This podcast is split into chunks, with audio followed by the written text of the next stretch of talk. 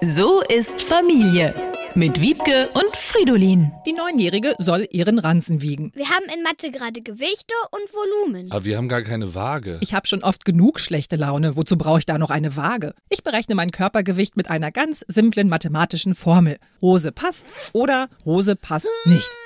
Der Rest sind irrelevante Kommastellen. Aber wie soll ich denn dann meinen Ranzen wiegen? Ich muss den Ranzen der Kinder nicht wiegen, um zu wissen, dass Volumen und Gewicht in keinem Verhältnis zueinander stehen. Der Ranzen des Siebenjährigen ist so schwer, dass er jeden Morgen hinten überfällt, wenn er ihn sich wie ein Profi-Wrestler mit Schwung auf den Rücken wuchtet. Was hast du denn im Ranzen? Hinkelsteine?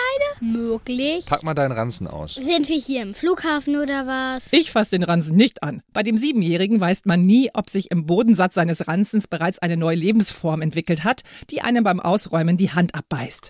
Da bekommt das Wort verranzt eine ganz neue Dimension.